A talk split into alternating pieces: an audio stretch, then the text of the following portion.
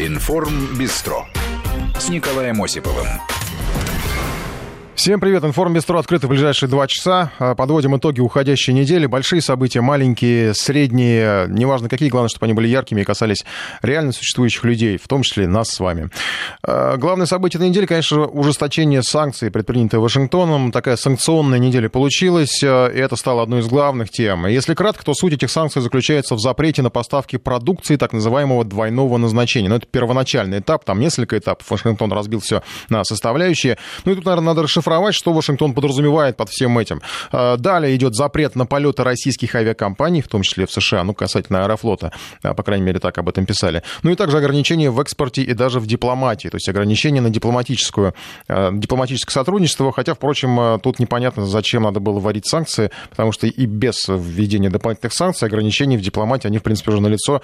Если вспомнить закрытие наших торгприветств, закрытие нашего представительства в США, общем, как бы, да не закрытие, захвата, по сути, представительства, потому что э, туда э, фактически формально все принадлежит России, э, а туда наших посольских работников туда не пускают. И все это свидетельствует о том, что Штаты все ниже опускают железный занавес. В принципе, ничего нового, конечно, в этом смысле не придумано. В эпоху холодной войны небо уже закрывали, это касательно блокада авиасообщения, в, адресованной в первую очередь Аэрофлоту. Э, подобное было в период афганской войны, ну и тогда тоже, кстати, Аэрофлот, по-моему, летал э, в Соединенные Штаты. И если напомнить, то первый полет в истории между Москвой и Нью-Йорком состоялся 14 июля 1968 года. Билет стоил тогда 350 долларов. Вот прошло полвека, ничего не меняется опять небо закрывает. Впрочем, в данном случае речь идет, конечно, о запрете в первую очередь российских компаний, то есть американские компании, как вот э, мне это видится, рассчитывают продолжать летать. И с точки зрения политического смысла санкций не очень понятно, как этот запрет должен быть истолкован. Ведь формально Вашингтон э, вкладывает в это политический, прежде всего, смысл, но по сути тут ничего кроме экономики нет. Авиаблокада, попытка оставить на рынке перевозок американские компании, точно так же, как все это происходило и с поставками газа, свое сжиженное топливо. Э, Трамп, вообще ну, американские элиты пихают уже во все европейские отверстия, и точно так же можно толковать запреты на инвестиции, сотрудничество, вкладывайте не в Россию, вкладывайте в Америку. И попытка создания экономического тоталитаризма, иначе это больше никак не назовешь. И пример Дмитрий Медведев э, сегодня объяснял суть этих санкционных истерик. В значительной степени это ограничение нашей экономической мощи. Вот президент Соединенных Штатов, ныне действующий, взял и сказал, а что это русские э, торгуют с немцами газом? Значит, что это вдруг? А потом еще какие-то вопросы возникают. Не надо никакого газа поставлять в Европу. Мы будем поставлять наш сжиженный природный газ. Но это и есть э, просто метод недобросовестной конкуренции. Все это было упаковано в один закон, который получил название закона о противодействии там, агрессивному поведению России. Кстати, ведь они касаются не только нас. Посмотрите, какой огромный пакет санкционных решений, протекционистских мер, так называемых, американцы сейчас ввели против Китая. Там до 500 миллиардов долларов.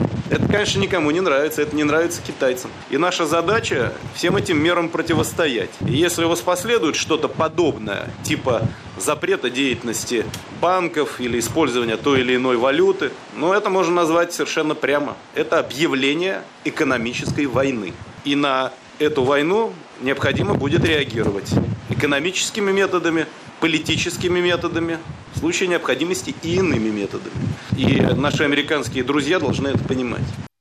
Ну, вот э, все это, конечно, таком э, вновь сейчас воспринимается как некая глобальная атака на Россию. Хотелось просто понять реально существующих людей, от обычных людей. Э, как-то это касается вообще нас с вами. Вот вам страшно от санкций? Я сейчас запускаю опрос в нашем приложении с тремя вариантами ответа. Очень страшно. Наплевать, не такой видали. Ну и третий вариант, а в чем эти санкции все-таки заключаются? Потому что, может быть, даже как-то особо никто не понял. Ну, например, действительно, до конца непонятно. Продукция двойного назначения. Ну, скажите конкретно, даже в отношении Китая, когда выбирали там в Вашингтоне повышение э, пошлин на конкретный товар, там хотя бы список какой-то предоставили, что называется, нам бы схемку аль чертеж, да, а здесь э, все как-то размыто, и вроде как еще и санкции даже не вступили в силу. Ну, сообщение спасибо, что присылаете. Даже по поводу ответа нашего российского, мы еще попозже поговорим в следующем часе, наверное.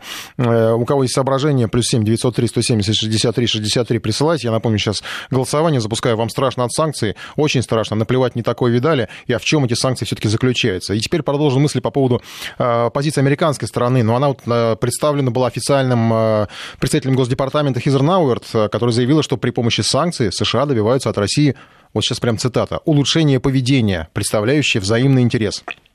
Как всегда, конечно, представители Госдепа очень мутно формулируют свои мысли, потому что понять, что означает улучшение поведения, достаточно трудно. То ли вы хотите, чтобы Россия ушла со всех рынков, то ли чтобы призналась в отравлении Скрипалей, то ли и то, и другое. Но вообще такие американские хотелки. И список этих американских хотелок можно продолжать бесконечно. Сенатор Алексей Пушков в нашем эфире выделял основные.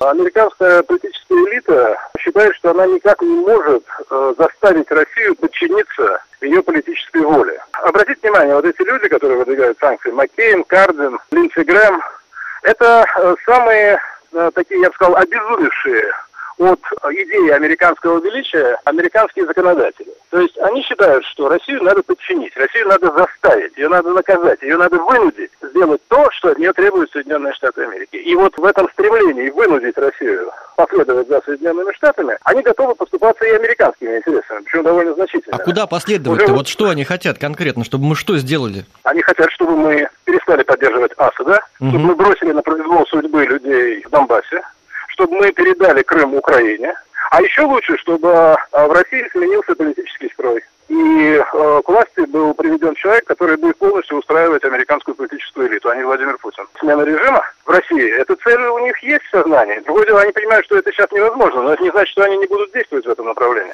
А из внешнеполитических акций Украина, Сирия, Крым, вот э, три позиции, на которых они настаивают, и они считают, что они должны нас давить до той поры, пока мы не согласимся. Вот о чем идет речь. Нам надо, конечно, искать собственную контрагруппу.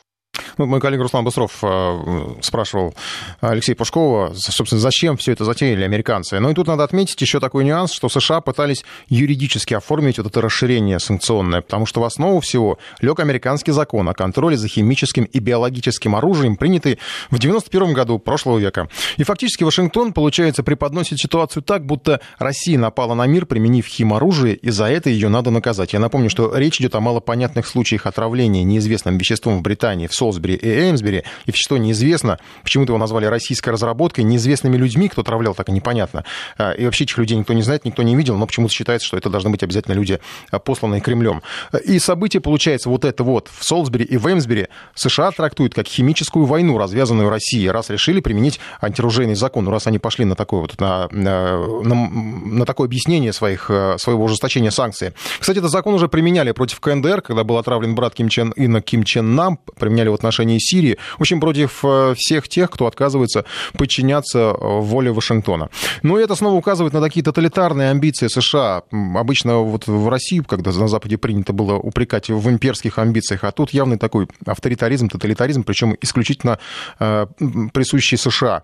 Британия, как она пыталась как-то выглядеть как некий самостоятельный э, игрок на мировой арене, но здесь она вот сейчас выступает в данном случае как такой э, сателлит Вашингтона, потому что с восторгом встретили там новые санкции, посетовали, что Европа отстает в подобных инициативах. Ну и редкие попытки отрезвить эту мировую санкционную секту, они пока безрезультативны. Издание Хилл опубликовало на неделе статью с напоминанием, что все это приведет только к одному. И Европе, и США станет хуже. Американские компании в итоге покинут Россию. Но если те, кто не ушли, то уйдут из совместных проектов, в том числе международных проектов, проектов. Место их займут другие, ну, например, китайские компании. А Китай это тоже такой один из э, экономических э, фронтов, на котором ведет войну э, Вашингтон. О числе этих фронтов тоже поговорим в следующем часе.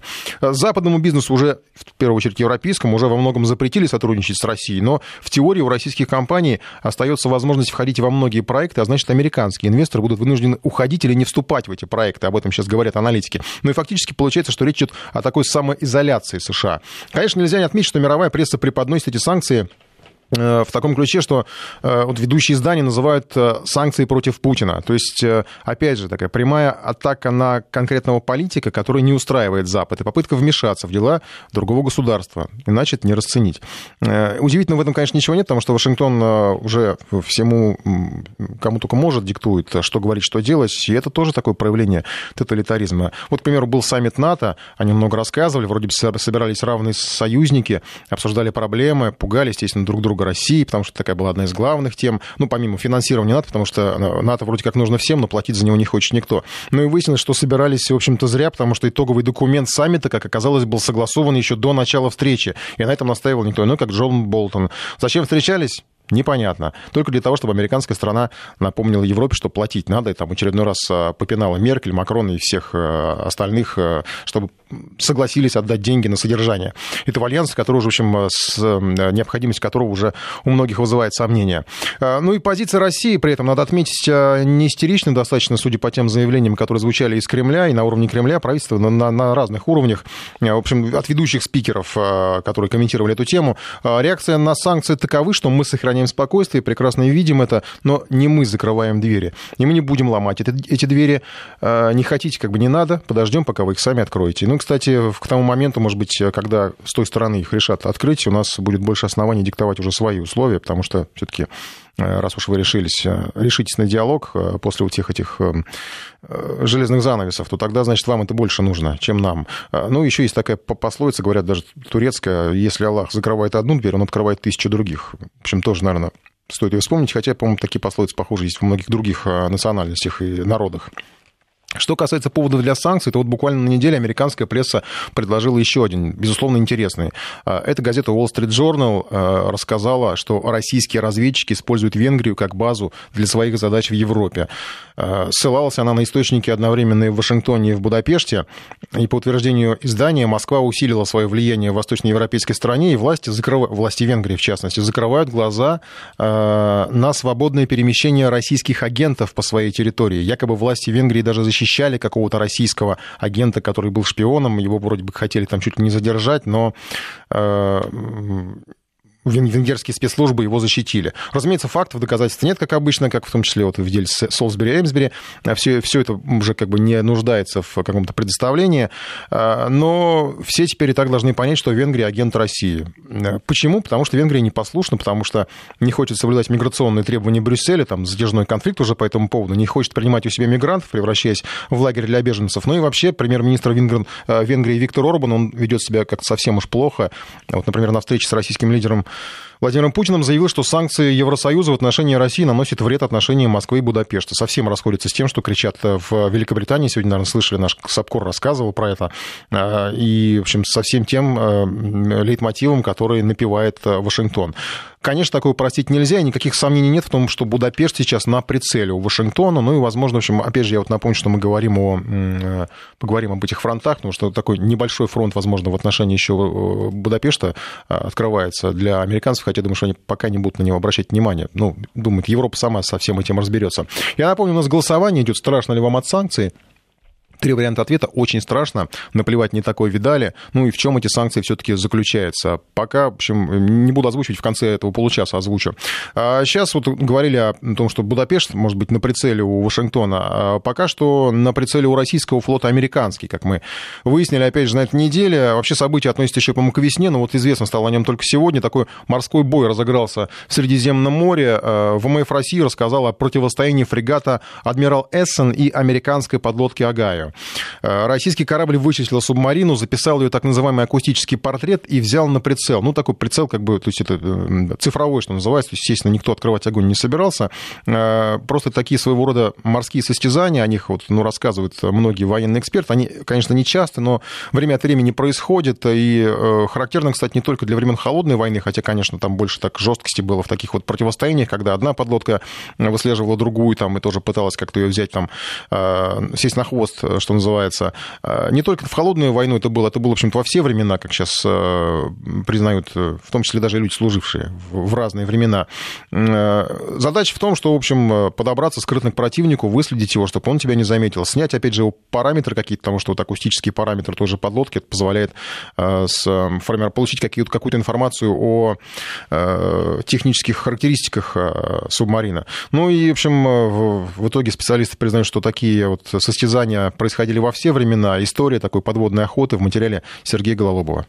Об этом эпизоде боевой службы сторожевика адмирал Эссен прессе рассказали в главкомате ВМФ. Боевое дежурство нашего по натовской классификации фрегата проходило с начала марта и по 30 июня. Большую часть времени корабль провел в восточной части Средиземного моря, вблизи побережья Сирии. И вот в апреле акустики адмирала Эссена нащупали подводный шум и идентифицировали его как атомная подводная лодка типа Огайо. В это время как раз в Средиземном море находилась американская группировка во главе с авианосцем Гарри Труман – она зашла туда, напомним, после очередного массового обстрела некоторых сирийских объектов томагавками. Так вот, авианосец в том числе сопровождали две атомные субмарины, одна из которых АПЛ «Джорджия» как раз вот типа «Огайо». Не исключено, что наш сторожевик и вступил в акустический контакт именно с «Джорджией», которая решила пробраться поближе к сирийскому побережью. Преследование длилось более двух часов. За это время фрегат записал ее основные параметры. Они будут расшифрованы и присоединены к акустическому портрету субмарины, чтобы потом было легче их выявлять выявлять. Вообще охота за подводными лодками – это настоящее искусство, особенно если ее ведет одиночный корабль, отмечает директор Центра стратегической конъюнктуры Иван Коновалов. Это говорит о том, что боевая подготовка на этом корабле поставлена на самый высокий уровень, а это не всегда бывает. А вообще это ну, достаточно редкий случай, конечно. Чаще всего это происходит, что корабль такого уровня засекает подводную лодку, но не ведет ее целых два часа. Чаще просто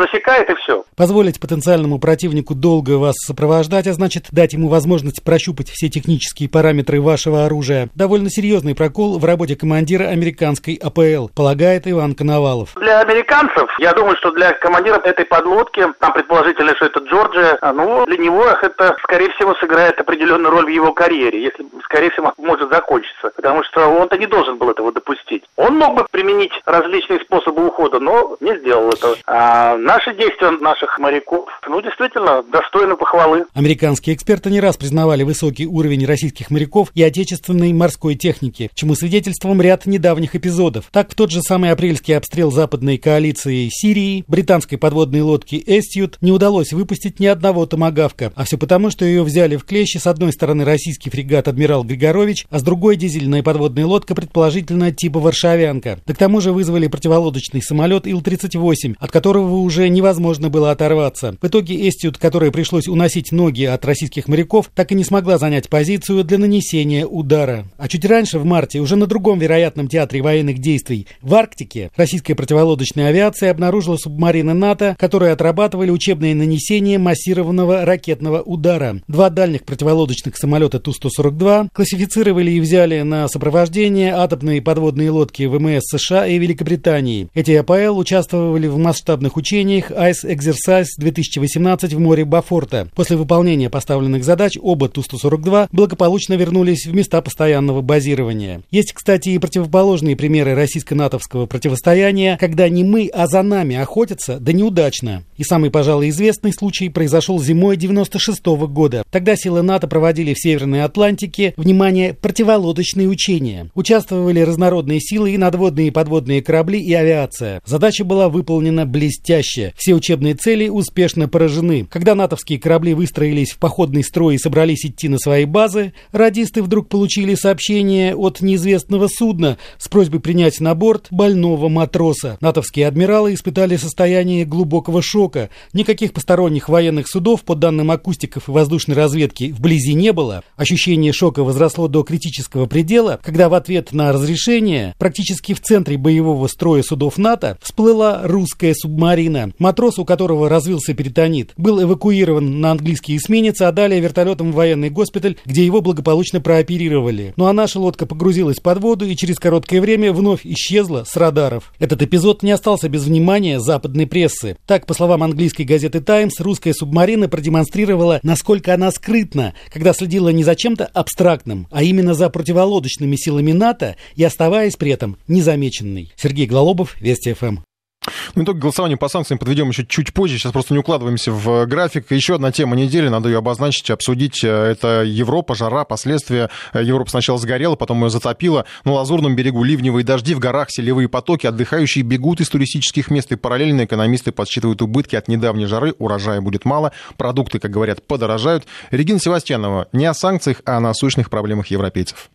На данный момент уже почти 2000 человек э, во Франции эвакуированы. Эвакуация прошла в департаментах Дром, Ардеш и Гар. Это все из-за повышенного уровня воды, которая стала угрожать, э, в частности, домам, э, где люди живут. Четыре вертолета на данный момент патрулируют зоны бедствия с воздуха. Правительство Франции призывает жителей страны соблюдать осторожность из-за непогоды. Этот циклон, который так долго морил нас здесь жарой в Европе, оставил после себя очень серьезные последствия, которые похоже, европейцы будут переживать еще длительное время. Уже сейчас э, э, бьют тревогу медики. В Греции зафиксированы два смертельных случая заражения вирусом лихорадки западного Нила. Дело в том, что вот эта жара создала совершенно уникальные и идеальные условия для того, чтобы размножались комары, которые переносят э, этот вирус. И обычно, в общем-то, не встречающаяся на территории Европы болезнь сейчас зафиксирована сразу в нескольких европейских странах. В Греции уже скончались два жителя из региона Аттика из-за этой болезни. С начала лета отмечено 55 случаев заражения этим вирусом. В настоящее время 12 больных госпитализированы с симптомами поражения центральной нервной системы.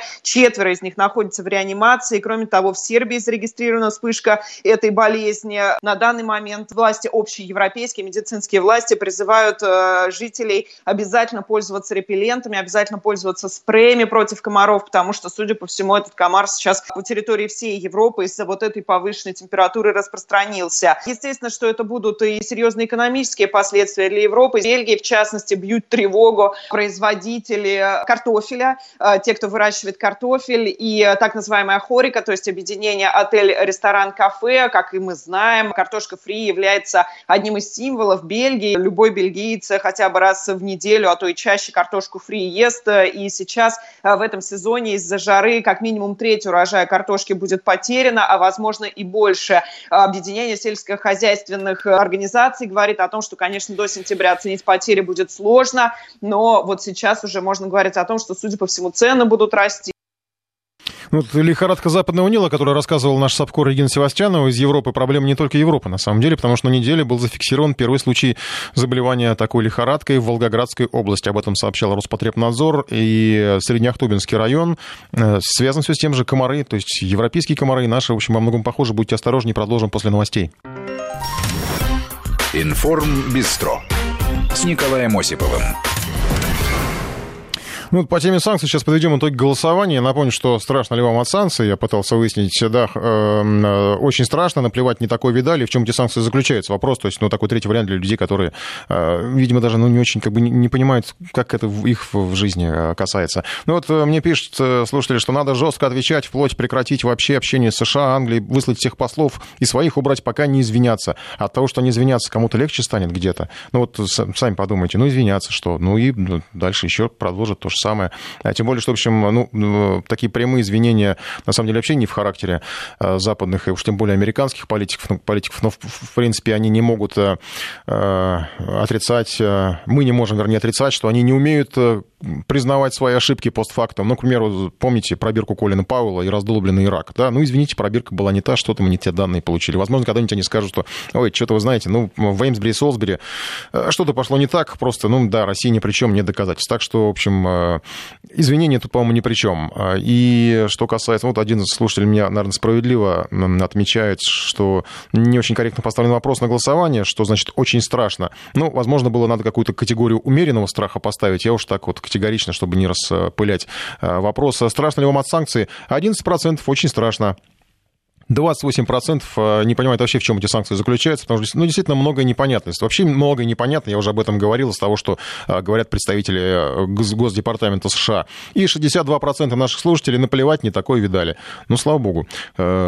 Далее мы перейдем еще к одной такой международной теме. Она была обозначена на неделе и обострилась на неделе. Это Косово, и говорят, что регион снова может стать причиной войны. Президент Вучич предложил провести разграничение между албанскими и сербскими территориями. Теоретически это вроде как означает в перспективе даже признание Косово, хотя, конечно, Вучич напрямую такого не говорил. И Косово, как мы помним, фактически оно не принадлежит Сербии. И, по сути, получается, что слова Вучича некий такой намек на капитуляцию. А, лидер косовских сербов, э, лидер, косовский лидер, конечно же, не сербов, а албанцев в первую очередь, Хашим Тачи, в свою очередь, а, предлагает нарастить подконтрольную ему территорию новыми районами Сербии, где уже успели обжиться албанцы. Было такое предложение высказано. Ну, сербы, естественно, протестуют, потому что это очень болезненная тема для них. Косово — это такое историческое место, полное святынь христианских. Ну и сейчас возврат к этой теме, конечно, как говорят, может привести к прямым столкновениям. На связи у нас руководитель Центра по изучению современного балканского кризиса Института славяноведения Российской Академии Наук Елена Гуськова. Елена Юрьевна, добрый день. Добрый день. Елена Юрьевна, по-вашему, э, вот эта вот э, близость э, такого вооруженного ну, обострения, она, она реальна, как, вот, как, как, как было совсем недавно? С точки зрения военного столкновения ситуация нереальная. Такого быть не может, потому что на это не пойдет прежде всего сербская сторона. Что касается албанцев, то они готовы и постоянно в последнее время обостряют ситуацию.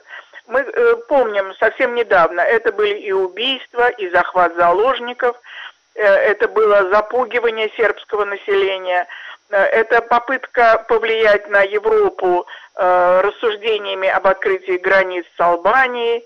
Вот сейчас, э, вы правильно сказали, Хашим Тача объявил о том, что очень было бы хорошо присоединить территории Прешева, Медведя и Буяновца, сербских южно, южных территорий. Так что со стороны албанцев давление идет. А сербы очень осторожно относятся к этой ситуации и, в общем-то, не делают э, таких каких-то ретивых э, заявлений. А, я просто, я вот сам был в Косово, но достаточно давно, вот, э, когда как раз вытесняли последние сербские анклавы, которые оставались в Косове. То есть сейчас вот э, а, албанская сторона, она продолжает как бы такое вытеснение плавно уже за пределы Косово, да, касательно вот этих регионов, которых Хашим Тач хочет, хочет присоединить. Нет, дело вот в чем, что переговоры велись, и албанцы были уверены, американцы им обещали, что э, сербы признают независимость Косово.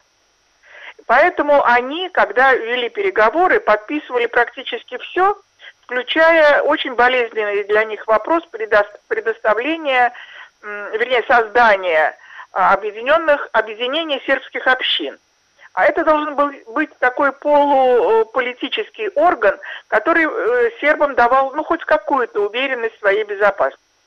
Но э, когда все подписали в 2013 году, албанцы на это не пошли. И вот уже сколько лет они этот вопрос не продвигают. И тут уже заупрямился Белград. Белград говорит, пока мы не решим этот вопрос, пока не будут сербы в безопасности в Косове и Метохии, то мы дальше продолжать переговоры не, будет, не будем. И на них сейчас очень серьезно давит Европа. Его, Европа требует признания независимости Косово в любом виде, даже без слова независимость, и предоставления Э, Косову право э, участвовать во всех международных организациях, включая Организацию Объединенных Наций. Э, поэтому албанцы запугивают. Но вот такого давления серьезного нет, потому что северный анклав, он достаточно компактен, хотя там уже есть и албанская полиция. Несмотря на то, что Вучич открыл мост который был закрыт и не позволял албанцам пересекать речку и переходить на северную сторону. Но, тем не менее, вот такая ситуация остается. Э, вчера буквально албанские газеты пестрили сообщениями о том, что на Косово пошли сербские танки.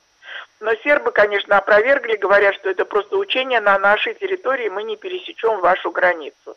Так что с двух сторон пытаются показать свою силу, показать, показать свою, э, ну, скажем так, уверенность победе, но э, думаю, что до военных столкновений серьезных не дойдет.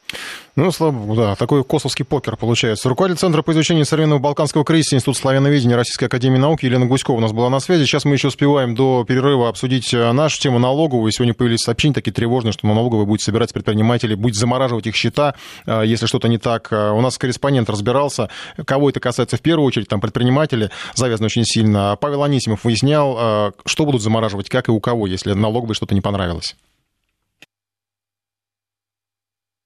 Путаница произошла из-за текста обновленного закона, где ИПшников определили физлицами. Это, кстати, так и есть. Но соцсети сразу раздули панику. Налоговики заморозят деньги граждан, если нет декларации о доходах 3 НДФЛ. Интернет-эксперты утверждали, что теперь будут арестовывать счета за дорогостоящие подарки или продажу какой-либо недвижимости без отчета в инспекции. В ответ пользователи возмущались, мол, фискалы норовят вытрясти из простых граждан как можно больше. Налоговой службе пришлось разъяснять, понять, у них нет никаких новых полномочий в отношении счетов физлиц. Обновленный закон разрешает замораживать деньги забывчивых предпринимателей, которые не отправили в инспекцию расчет по страховым взносам, в том числе и пэшники, но если они сами нанимают людей, платят зарплату и должны перечислять эти взносы в бюджет, объясняет директор Центра правового обслуживания Анна Коняева. Налоговики и сейчас могут замораживать счета работодателей, например, если они вовремя не предоставили декларации по подоходному налогу? Индивидуальный предприниматель, он является в том числе физическим лицом. Но здесь речь идет об индивидуальном предпринимателе, который сдает расчет по уплате заработной платы. То есть это расчет, это ведомость э, начисления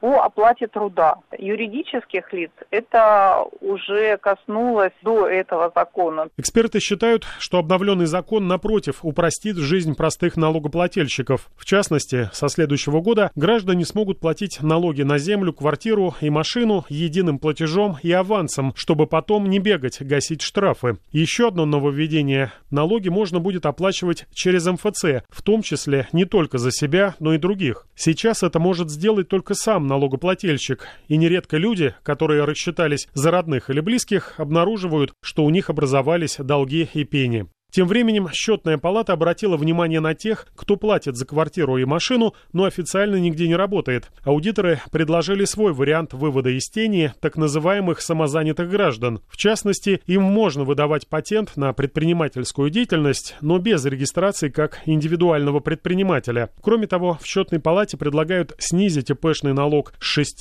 до 2-4% и в него включить страховые взносы на медицинское и пенсионное обеспечение. На таких условиях условиях самозанятые купят патент и тем самым обелят себя, уверены аудиторы. Проблема легализации 20 миллионов граждан, которые работают сами на себя, вовсе не в ставке налога, поясняет доцент Российской Академии Народного Хозяйства и Госслужбы Сергей Хистанов. Они привыкли быть в тени, и патентная заманиловка вряд ли на них подействует. Тут нужен хороший кнут, уверен эксперт. Большая часть российских граждан убеждена, что чем меньше государство о них знает, тем для граждан лучше. Поэтому, с одной стороны, предложение звучит очень и очень привлекательно, но с другой стороны, подобные предложения придется дополнить теми или иными репрессивными мерами, которые будут побуждать людей все-таки использовать такую форму регистрации в качестве самозанятого лица, как тот же самый патент.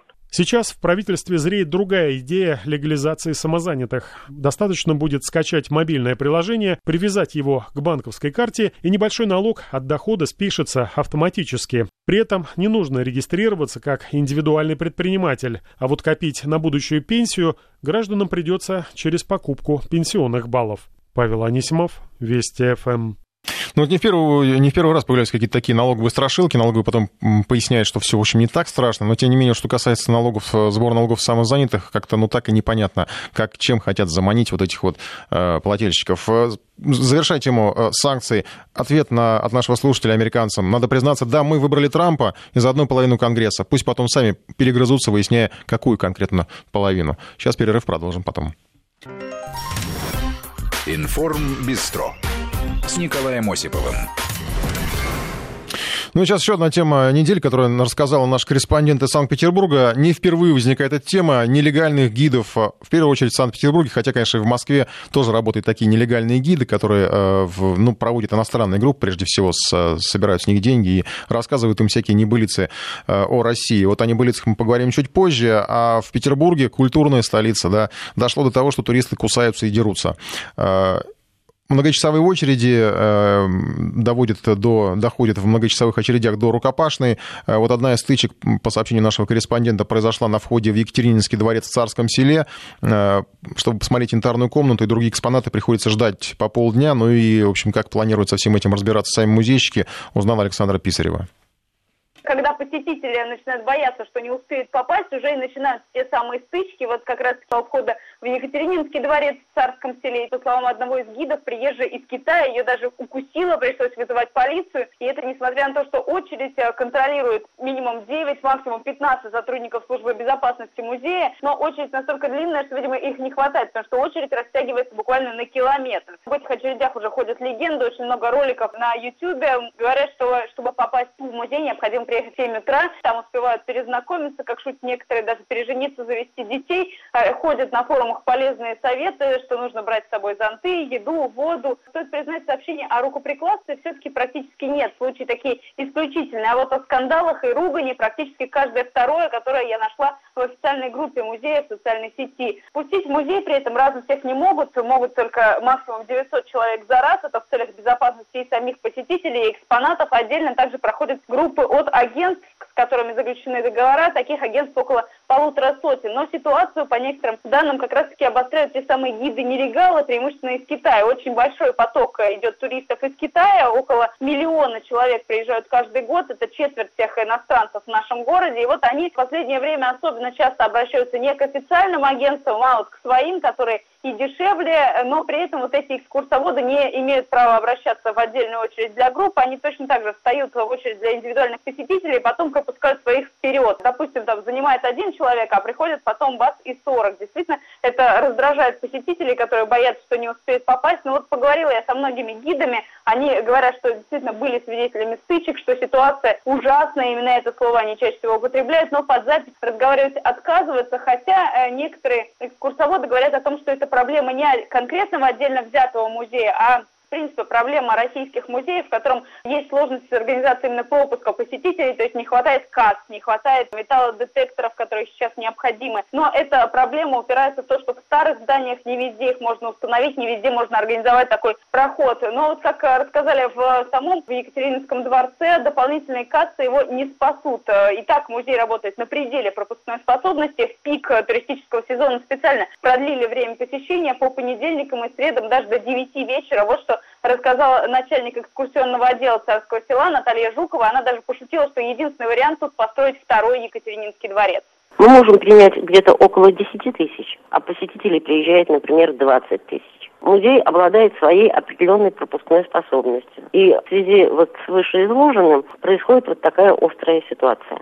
Запретить людям приезжать мы не можем. Очередь начинает формироваться с 7 часов утра. В 12 часов открывается касса. К этому моменту несколько тысяч людей уже находятся на территории парка. Обслуживанием посетителей по билетам у нас чередуется с э, приемом предварительно заказанных согласованных групп по определенному графику. Но я также отмечу, что взрослый билет во дворец стоит тысячу рублей, плюс в сезон надо платить также и за вход в парк. И вот такая цена туристов не отпугивает, потому что дворец уже много лет входит в список обязательных к посещению в Петербурге. Я посмотрела, на какое число можно купить электронный билет. Так вот, ближайшая дата только 31 августа, и осталось всего три десятка билетов. Специалисты, в принципе, советуют не зацикливаться исключительно на этом дворце. Понятно, янтарная комната и все красоты привлекают посетителей, но можно обратить внимание также на соседний Петергоф или Гатчину, Гатчину, ну или хотя бы отложить визит до осени, когда спадет пик туристов, вот э, называют октябрь, чтобы, по крайней мере, впечатления об этой очереди не перекрыли впечатления вообще о посещении дворца. Ну, что касается Александра Писарева из Петербурга, о таких туристических столкновениях среди иностранных туристов, в первую очередь, на входах в музей, потому что, в общем, нелегальные гиды, они не, ну, не, неверно организуют работу посещения туристов. Э, и про их э, работу уже не впервые рассказывает наш САПКОР. Я просто сейчас э, так на вскидку посмотрел, что рассказывают эти иностранные фальшивые гиды своим, э, своим группам, своим туристам. Ну, к примеру, что в Фельдмаршалском зале, где висят э, портреты военачальников в Эрмитаже, э, военачальники России за последние три века, там, что это висят портреты любовников Екатерины. Ну или, допустим, рассказывают, что медного всадника Екатерина подарила своему мужу Петру Первому. Что Ленин дедушка Петра Первого, вот даже до такого бреда доходит. Ну и это уже, по-моему, тоже недавно так рассказывали наши САПКОРы, что если туристическая группа скинется по одному доллару, то ровно в 12 часов с Петропавловской крепости прозвучит пушечный выстрел в честь этих туристов. Ну, это такой уже развод на деньги. Ну или, например, что гобелены в Эрмитаже висят для тепла, потому что зимой в России очень холодно. И вот такой совсем уж удивительный факт о России, что змея — это священное и охраняемое в России животное, поэтому она есть в композиции «Медного всадника» Александровской, и Александровской колонны на Дворцовой площади. В общем, перечень вот, этих, вот этого бреда можно перечислять бесконечно, но вот это то, что рассказывают э, в первую очередь китайские, главным образом, э, такие фейк-гиды своим, своим туристам. Далее мы перейдем еще к одной теме, она буквально сегодня появилась. Это наша тема, российская, про цены на такси. Еще всех живо, живо воспоминания о чемпионате мира по футболу, ну, в большинстве своем, конечно же, позитивные, но вот что касается частного, изво... частного извоза, не частного, а там, не знаю, бизнес-извоза, да, такси, такси-перевозок, в общем, были такие малоприятные моменты, ну, помимо помимо обычного завышения цен, совсем уж там грабежа в отношении иностранных гостей, когда за поездку, там, которая стоит максимум тысячу рублей, э, брали по несколько десятков тысяч, вот э, предложено фиксировать цены на такси, чтобы они не скакали туда-сюда. Об этом заявил глава столичного департамента транспорта Дмитрий Пронин. Э, ну, в общем, в профсоюзе даже таксисты даже эту идею одобрили. Я сейчас открываю голосование. Надо ли фиксировать цены на такси с, по вашей, с вашей точки зрения? Да, хочу быть уверенным в цене, чтобы она всегда была одинаковой. Ну, вот как в советское время счетчик был, все. Ну, конечно, там сверхсчетчик уже договаривались, это не важно. Или нет, плавающие цены позволяют сэкономить, потому что иногда дороже, иногда дешевле, а, может быть, кому-то это удобно. А, как на это посмотрели сами таксисты и представители отрасли, а, расскажет Валерий Емельянов. Цены на такси в Москве могут периодически замораживать, ограничивать или фиксировать как-то иначе. В департаменте транспорта заявили, что конкретный механизм пока не придуман, его только обсуждают. Речь о том, чтобы на время больших международных мероприятий вводить в Москве что-то вроде единого городского тарифа. Как заявил глава транспортного департамента Дмитрий Пронин, единые цены защитят москвичей и гостей столицы от обмана. Он посетовал на то, что в ходе недавнего чемпионата по футболу такие эпизоды случались. Чиновник уверен, что решение назрело и другие ведомства его поддержат назад. Среди водителей уже появились сторонники этой идеи, но у них есть ряд встречных требований, комментирует председатель Координационного совета Межрегионального профсоюза таксист Андрей Попков. Профсоюз считает правильным, что нужно фиксировать тарифы, но не нужно их занижать. Э, нужно давать таксистам зарабатывать деньги. Не надо опускать тарифы ниже плинтуса. Тарифы должны рассчитываться по определенным формулам, чтобы ни у кого не возникало никаких вопросов. А почему такой тариф, низкий или высокий? На этот вопрос должен быть незатейливый ответ. Вот вам формула, подставляете стоимость автомобиля бензина, оплаты труда водителя, и вы получаете примерную сумму вашей поездке.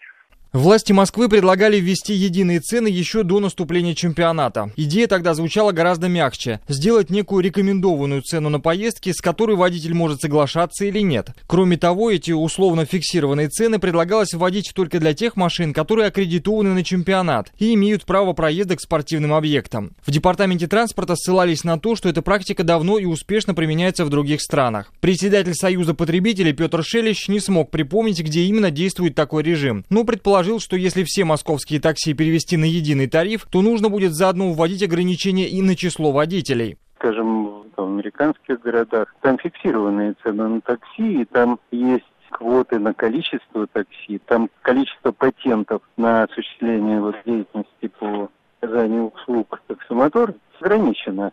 Чтобы появилось новое такси, надо, чтобы кто-то вышел из этого пула таксомоторов. Эта система позволяет хорошо зарабатывать тем водителям, которые возят людей легально, но при условии, что бомбил в городе мало или нет вообще. В Москве с этим бывают проблемы. В СМИ сообщалось, что на чемпионат в столицу прибыли десятки, если не сотни водителей-гастролеров из других регионов, которые таксовали с руки и тем самым отнимали хлеб у водителей шашечками. Возможно, регулировать цены вообще не стоит, продолжает Петр Шелищ. Если люди спешат и готовы переплачивать, это их дело. Пусть государство поможет только тем, кто не может за себя заплатить. Не надо ограничивать цены, но надо дать возможность тем, кто нуждается по социальным показаниям именно в такси, кто не может дойти до остановки ближайшей или давиться в автобусе или в метро, для тех надо иметь вот специальные такие службы социального такси, где будет обеспечена доступность и ограничена цена. Эксперт привел похожий пример из другой области с ценами на цветы по праздникам. Во время ажиотажного спроса услуги флористов резко дорожают, но покупатели не считают это несправедливым. Они все равно платят за цветы и их оформление по завышенному тарифу. С ценами на такси ровно та же история. В обычное время таксистов в городе ровно столько, сколько нужно жителям, а в пиковые моменты на всех желающих машин не хватает, и пассажирам иногда приходится за это платить. Валерий Мильянов, Вести ФМ. Ну вот э, короткий опрос, надо ли фиксировать тариф на такси. Да, хочу быть уверенным в цене, э, или нет, плавающие цены позволяют сэкономить. Ну, то есть, когда вы, допустим, если вы как, не в пиковый сезон едете, вы можете дешево доехать, а если вы как бы спрос есть, то, собственно, и почему бы не заплатить, потому что раз есть спрос, да, такое рыночное взаимоотношение. Хотя вот э, в, в дни э, чемпионата или каких-то крупных международных э, мероприятий цены поднимают, потому что понимают, что спрос в любом случае будет. Итак, результаты нашего опроса. Да, хочу быть уверенным в цене, 68%, но тут надо понимать, что эта цена не означает, не означает, что она будет низкой. Или нет, плавающие цены позволяют сэкономить. Каждый третий наш слушатель считает, что все-таки цена должна плавать. Сейчас короткий перерыв, потом новости и продолжим программу «Информбистро». Информ Бистро с Николаем Осиповым. Продолжаем работу. И сейчас снова к теме санкций, которая, в общем, достаточно так ну, эмоционально было воспринято многими нашими слушателями э, и по поводу реакции э, той, какой, по мнению аудитории, должна э, произвести Россия на эти санкции и вообще по поводу того, что, ну, вообще как, как они скажутся на нашей жизни. Сегодня, кстати, президент обсуждал с постоянными членами Совбеза тему этих возможных, вот их называют возможными все-таки санкциями, потому что пока они еще не вступили в силу, тут надо это все-таки иметь в виду, со стороны, санкции со стороны США. И пресс-секретарь главы государства Дмитрий Песков процитировал, вот сейчас я процитирую, процитирую, процитирую его, затрагивалась тема возможных новых недружественных шагов со стороны Вашингтона в виде торговых ограничений, подчеркнута полная нелегитимность подобных действий с точки зрения международного права. Вот в первой части программы я уже говорил по поводу э, юридических аспектов, то, что как, они, как американцы э, подвели э, закон о химоружии, о запрете химоружия э, под свои санкции. И вот замечание с Кремля достаточно важное, потому что э, стоит напомнить, что сегодня же Россия заблокировала заявку США в ООН по новым санкциям санкциям в отношении КНДР. И ситуация такая показательная, потому что в отношении Пхеньяна Вашингтон хотя бы делает вид, ну вот в данном случае делает вид, что пытается соблюдать международные нормы э, и применять механизмы ООН. А в вопросе антироссийских санкций, которые расширяются снова и снова, казалось бы, шире уже некуда, ни одного решения ООН не было. Ну и не будет, собственно, это понятно. Э, Вашингтону просто не нужно туда обращаться, и это, в принципе, указывает на отношение американских властей к надо э, держать в уме главные международные организации. Ну и указывает на то, что конкретно Вашингтон не намерен сотрудничать с ООН, потому что все возможные рубежи, когда ООН выставляла какие-то э, препятствия на пути американской внешней политики, Вашингтон, в общем, преодолевал, наплевав на эту организацию. Э, конечно, сейчас все только говорят об ответных мерах, э, об этом можно пока только рассуждать, поскольку я все-таки отмечу, что санкции, ну и в Кремле, опять же, отметили, что санкции еще не вступили в силу, да, в полное действие. Э, в целом, судя по всему, Москва не очень спешит в вопросе контрмер. Очевидно, что они не должны быть такими, чтобы нанести вред самим себе, хотя тут надо отметить, что и США, вводя санкции, бьют в первую очередь по всем вокруг вокруг себя, но никак не по себе, потому что, допустим, что касается э, российских ракетных двигателей, э, которые не должны попасть под санкции, как уже выяснили, как уже заявили в НАСА, вот это вот как раз та ситуация, когда Америка не хочет бить по себе, но бьет зато по Европе, там, по другим э, участкам планеты. И, кстати, в свое время Вашингтон уже пытался доказать, что российские ракетные двигатели Америки не нужны, но вот не получилось. Тут фактически открыто признали, но не можем мы без них обойтись. Что касается ответных мер, то, в общем, ну вот, к примеру, так, если в порядке даже бреда, то те же ракетные двигатели могут могут э, наказать авторов этого железного занавеса, рассуждает сенатор Алексей Пушков. Вот в свое время, например, мы поддержали американскую резолюцию по санкциям против Северной Кореи. Ну вот надо подумать, а должны ли мы автоматически в Совете Безопасности поддерживать все инициативы США на той же Северной Корее? А почему мы должны это делать, если Соединенные Штаты откровенно совершенно а нам пытаются нанести э, торгово-экономический и политический ущерб? Это как один пример. Надо подумать насчет вот этих двигателей знаменитых которые мы почему-то упорно намерены продавать Соединенным Штатам Америки. Я понимаю, что продажа этих двигателей важна для нашей космической отрасли. Но в политической схватке ущерб неизбежен. А когда Меркель сказали, что Германия потеряла 40% от торговли с Россией из-за того, что Германия приняла санкции, Меркель сказала, политика важнее экономики. Наши принципы важнее минутной выгоды. Ну, через 2-3 года вернемся на продажи этих двигателей, если все наладится. Но сейчас, мне кажется, надо принимать экстренные меры, пора от слов переходить к делу. Ну и что э, касается такой э, реакции на эти санкции, то, естественно, ну, нельзя не признать, что э, валютные рынки отреагировали достаточно тревожно, и колебания были, и котировки акций, в общем, падали, и рубль просел. А те, кто планировал поездки, например, за рубеж, конечно, столкнулись с неприятными цифрами в обменниках. А наблюдатели связывают часто происходящее напрямую, конечно, с санкционным давлением, но насколько все это соотносится с реальным положением дел, тут, конечно, надо все-таки уточнить. Вот сейчас мы послушаем мнение экономиста Сергея Хистанова, который, кстати, говорил еще, что, в общем, все это не так страшно, как то, что, допустим, среди возможных санкций а, введут запрет, например, на экспорт углеводородов. Совсем уж странная такая ситуация. Но вот что касается курсов валют, комментарий Сергея Хистанова. Обычно, если звучат громкие заявления, а потом возникает некоторая пауза, как правило, рынки частично возвращаются назад. Это явление называется откатом или коррекцией. Поэтому если не произойдет озвучивания новой волны антироссийских санкций, скорее всего, мы увидим некоторую коррекцию и фондового, и валютного рынка. Но с другой стороны, если вот эта тенденция продолжится, если мы увидим какие-то новые санкции, может быть, более жесткие, тогда не исключено, что мы увидим дальнейшее падение и валютного, и фондового рынка России. Ну, тут я бы хотел добавить, что а если вдруг э, все посмотрят на эти санкции, поймут, что, как и, в общем, в предыдущие, в предыдущие разы, ну, такого прям вот серьезного влияния на жизнь отдельного взятого россиянина они не оказывают. Ну, и, в общем, даже уже и Запад признавал, что санкции, они, ну, как бы, ну, не, да, они что-то там где-то ограничивают кого-то в чем-то, но э, результативности, которая закладывалась э, в изначального расчетные, расчетного результата не достигнута. А, и во многом здесь еще, конечно, вот эти санкционные реакция на санкции, в том числе валютная реакция, она носит такой психологический характер, об этом уже сказал Сергей Хистанов, ну и доцент кафедры финансовых рынков Российского экономического университета имени Плеханова Лазарь Бадалов, в общем-то, разделяет эту точку зрения.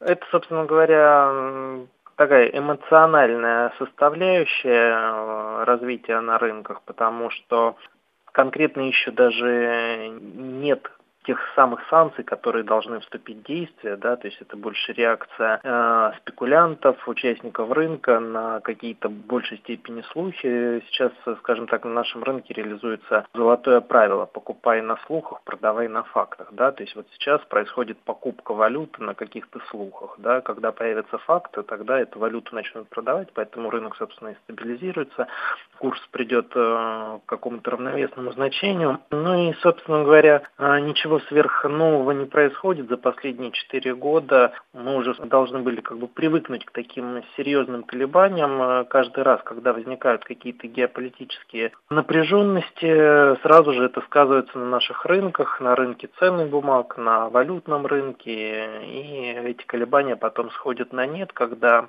становится ясно масштаб, скажем так, проблем, порой даже несоответствие этих проблем реакции рынка. Ну вот что касается э, таких фантазий на тему э, дальнейших санкций, вот даже вот уже обсуждали, в том числе Сергей Хистанов, э, запрет на экспорт углеводородов. Интересно, кстати, вариант, ну и вполне, кстати, ну судя по, вообще по тому, как ведет себя Вашингтон в отношении Брюсселя, вполне допустимо, нельзя это исключать, что, допустим, Вашингтон решит запретить Европе покупать углеводороды в России. Ну вот что вы покупаете, зачем вы тратите? Уже ведь говорили, что корили Меркель за то, что она фактически отдает России миллиарды, да, ну, при этом, наверное, конечно, Европе придется тогда отказаться от своего производства и замерзнуть. Ну, в общем, на какие жертвы не пойдешь ради демократии. А, что касается валютных историй, то вот интересно, что на фоне снижения курса а, рубля Центробанк сократил закупки валюты для Минфина вдвое. Об этом тоже сегодня сообщали. А, и это, наверное, уже почти традиция, потому что на время введения санкций вот реагировать таким образом это не впервые происходит. Сокращение закупок. Так было, например, весной, в апреле, когда тоже там очередная санкционная истерика случилась на Западе. Судя по всему, сейчас происходящее прежде всего имеет а, психологическую подоплеку, о чем вот говорят в том числе и эксперты. Ну и многие аналитики а, не исключают, что рубль начнет отыгрывать назад совсем скоро, хотя, конечно, без тревожных комментариев не обходится. Но, в конце концов, не впервые рубль, наверное, теряет в весе, не впервые США вводят санкции. Как-то мы все-таки живем до сих пор. Ну и россияне, судя по статистическим данным, не особо спешат покупать валюту, потому что, опять же, по опубликованным данным информагентствами интереса практически нет. И похоже, что игнорировать интенсифицировать внешнее давление вот со стороны Америки готовы и другие страны. Например, вот на этой неделе достаточно четко и отчетливо себя повела Турция. Формально это союзник США, хотя бы по членству в НАТО, но обострение отношений очевидно во многих вопросах. В Турции и США уже перешли в такой режим дипломатической вежливости, то есть так охладели. А тут еще вот новость пришла, что президент Турции Таип Эрдоган призвал граждан менять иностранную валюту на турецкую лиру, чтобы ответить тем, кто, цитата, объявил экономическую войну в стране. С этим призывом он обратился к людям вот сегодня буквально во время выступления в городе Байбурт. Курс турецкой лиры, кстати, тоже упал по отношению к доллару. И как раз из-за обострения конфликта между Турцией и США, а, когда э, власти республики отказались выпустить на свободу американского пастора Эндрю Брансона, ну, историю мы тоже его уже рассказывали, он там проходит по делу о причастности к сторонникам Гюлена, к, к экстремистам, а, как, как, каковых считает Гюлена и сторонников Стамбул, Анкара. А, в общем, количество фронтов, на которых Вашингтону приходится воевать, увеличивается, и Трамп пока не останавливается, он уже одобрил такой ответ ответную меру. Это двукратное повышение пошлин на алюминий и сталь из Турции.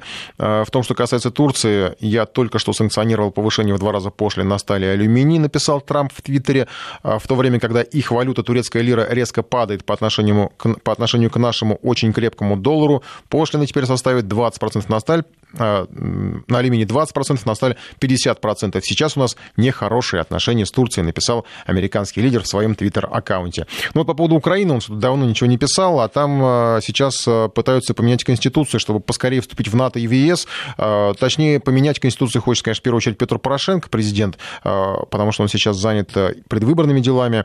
Ну и вполне вероятно, что вот эти конституционные мечты тоже такая некая часть предвыборной кампании президента, который не хочет, конечно, не может терять власть, уходить. Ну, в принципе, для него, наверное, другого варианта нет, как пытаться остаться, потому что что будет потом, если он уйдет, очень трудно представить с ним. У нас на связи наш САПКОР Владимир Синельников из Киева. Владимир, добрый день. Добрый Добрый вечер, вернее, уже. Добрый вечер. Ну, что там с конституционными изменениями? Как все это может выглядеть? Это какое-то обещание очередное, что украинцы вы все-таки будете в Европе? Э, вы абсолютно правильно определили, это часть избирательной кампании президента Порошенко, потому что практического значения для Украины и для Европейского Союза и для НАТО инициативы президента не имеют никакого. А отношения Украины и Европейского Союза и НАТО можно сравнить с известным анекдотом, когда невеста хочет э, выходить замуж в белом платье, а жених вообще не хочет жениться. А вот это как раз то самое. А, то есть Украина говорит, вот мы вступим в НАТО, мы вступим в Европейский Союз, мы к этому стремимся. А, причем э, и э, в Европейском Союзе, и в НАТО, а это и то, и другое Брюссель, там находится штаб-квартира Европейского Союза и штаб-квартира НАТО. Так вот, в Брюсселе по этому поводу говорят, говорят, что у вас нет никаких реальных перспектив в ближайшие десятилетия. Соглашение об ассоциации между Украиной и Европейским Союзом вообще даже не содержит даже принципиальной декларации о возможности когда-либо Украины вступить в Европейский Союз. Э, то есть там э, говорят э, об этом говорили на всех уровнях, десятки, сотни и, может быть, даже тысячи раз. Но Киев делает вид, что то ли он не слышит, то ли не понимает, и упорно пытается показать, что вот у него какие-то перспективы есть. Естественно, это рассчитано прежде всего на внутреннее потребление, на то, чтобы оживить у народа угасающие мечты о вступлении в Европейский Союз и поднять рейтинг президента. При этом абсолютно э, э, не имеет значения то, что это останется всего лишь декларацией и э, декларацией стремления. А что такое стремление? Стремиться можно по-разному, в зависимости от того, как ты сам относишься к этому стремлению. Можно нестись со всех ног, можно медленно, неторопливо перевалочку идти в этом направлении, а можно просто сесть где-нибудь на скамейке в парке, наслаждаться свежим воздухом, прекрасной погодой и думать о том, ах, как бы, в принципе, неплохо было бы вступить в Европейский Союз. То есть стремиться можно по-разному, там нет никакой конкретики. Президент пытается повысить свой рейтинг, и ничего более. Тем более, что по последним вопросам, э, которые общественного мнения, которые проводились буквально на днях, 8 августа последний опрос был, имел место, так вот, президент позицию в рейтинге кандидатов в президенты. Mm-hmm. У него поддержка всего 5,3% избира... Э, избирателей, и он не имеет шансов выйти даже во второй тур, не то что победить. Спасибо, спасибо. Владимир Синельников, к сожалению, я приношу извинения за качество связи, но вот э, с Украиной связь у нас э, и дипломатическая, и политическая, и экономическая, ну вот и телефонная тоже не очень хорошо работает. Я вот сейчас просто дополню еще э, репортаж нашего САПКОРа из Киева. Сегодня тоже появились такие вот ну, почти фантастические мечты Петра Порошенко. Написал он тоже в Твиттере, ну вот берет пример с Трампа, тут тоже активно пишет в Твиттере, особенно прям любит с утра, как раз когда наша программа начинается, информбестро, у них там утро наступает. Э, Порошенко придумал, как выгнать э, российский Черноморский флот. Э, он просто пропишет это, видимо, в Конституции. Как-то вот так это звучит. Сейчас я поищу какую-то цитату. Избавиться от конституционных основ. Да.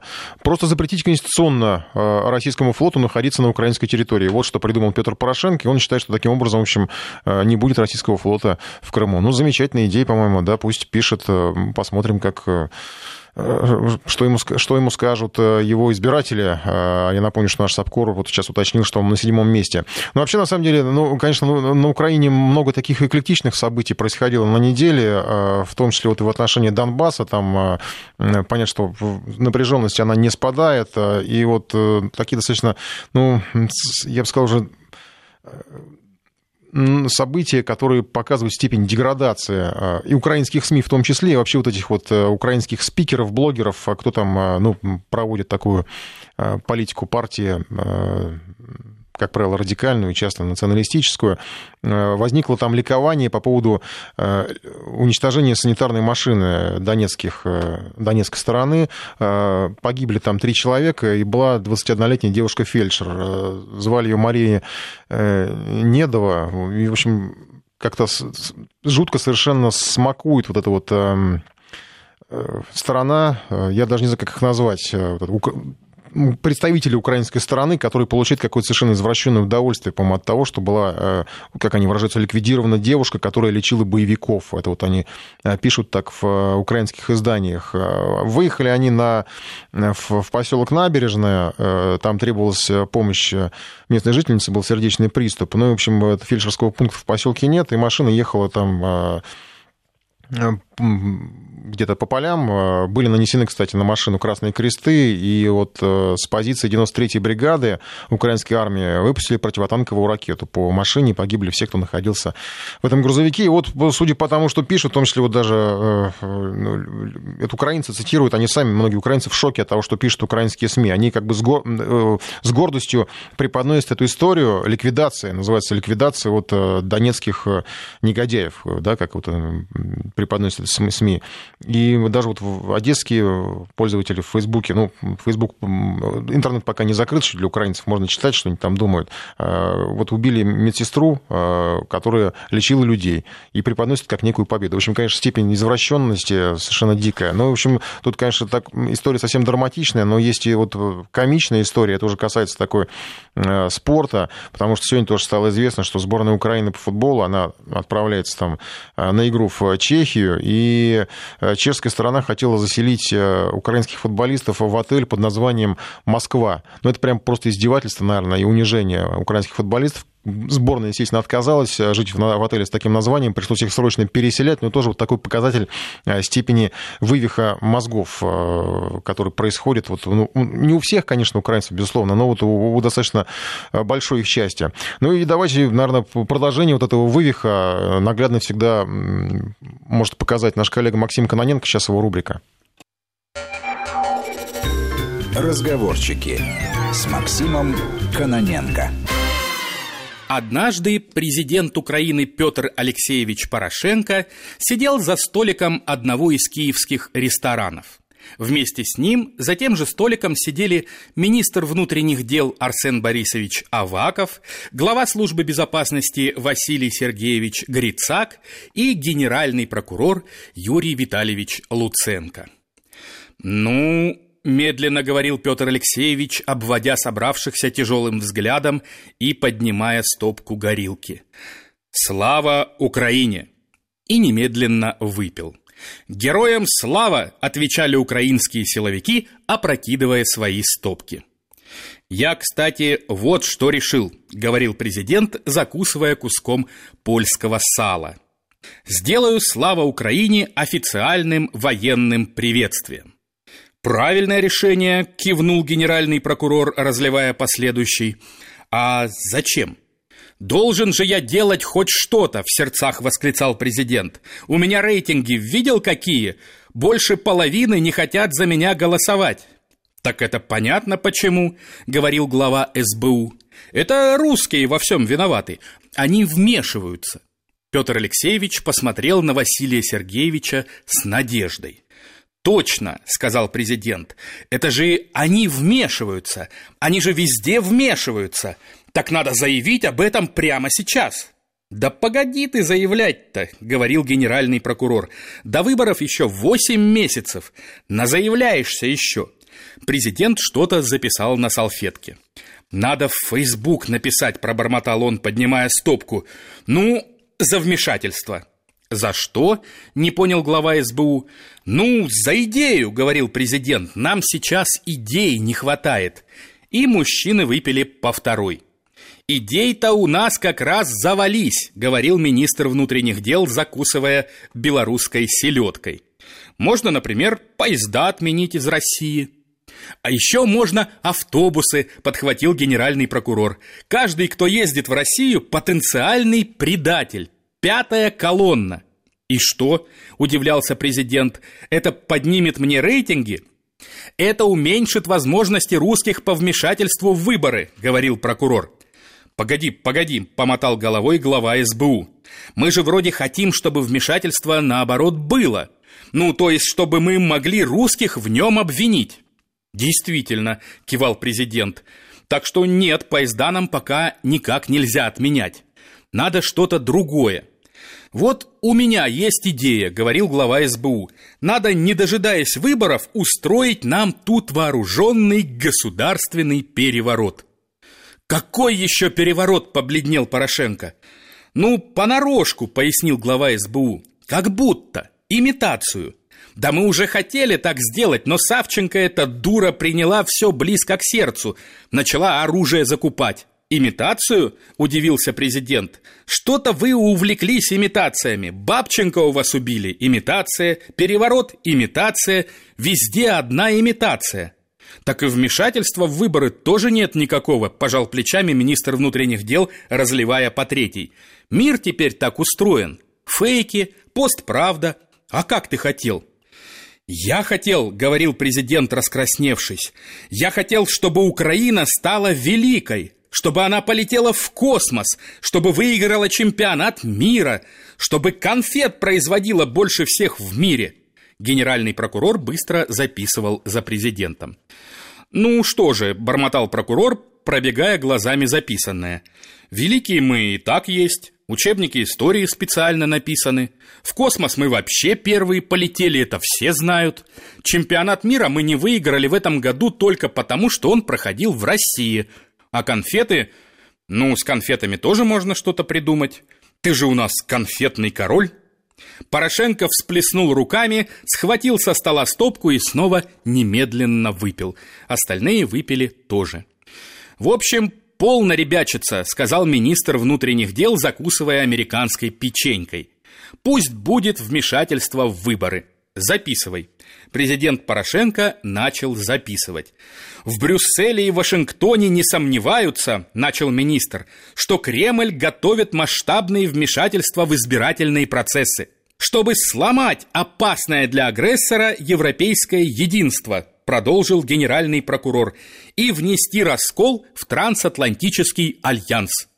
Единым международным фронтом, подхватил глава СБУ, будем противостоять гибридным вызовам свободному демократическому волеизъявлению наших граждан. Записал? спрашивал министр внутренних дел у президента. Президент смотрел на него с благодарностью. «Отлично!» – кивнул министр. «Надо срочно созывать заседание Совета национальной безопасности». «Так, а мы уже здесь?» – улыбался глава СБУ. «Наливай!» – восклицал генеральный прокурор. Президент Порошенко лихорадочно выкладывал записанное на Фейсбук. Разговорчики.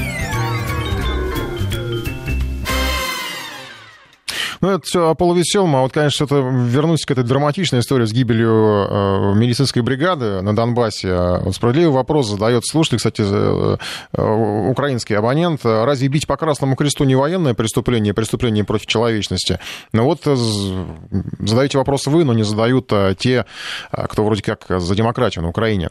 А, много споров по поводу того, что была ли вообще эта смерть, погибли, не погибли, обстоятельства, мы их не знаем, но сам факт, э, процитирую просто Униан. На Донбассе ликвидували девчину, яка ликувала боевиков. Да, вот э, это Униан писала. Убили, а, ликвидировали э, девицу, которая лечила боевиков. Вот так они это преподносят.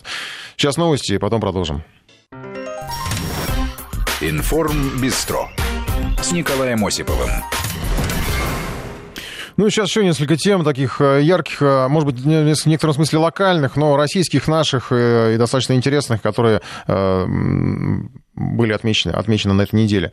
Во-первых, десантовский скандал в Астрахане обернулся неожиданно, ну, если не арестом, то, по крайней мере, задержанием. Владельцы частных яслей, где связывали детей, чтобы они не убегали, их посадили сейчас в изолятор, этих владельцев. Возбуждено уголовное дело. История всплыла после публикации фотографий из детского сада, где э, малышей связывали в кроватках, а воспитатели, непосредственно хозяева учреждения, не обращали внимания на детские крики. Ну, родители спешно позабирали своих детей, когда возник этот скандал, э, пошли в полицию. Наш САПКОР Ярослав Лукашов отслеживает эту историю истории. Он сейчас на связи с нами. Ярослав, добрый вечер.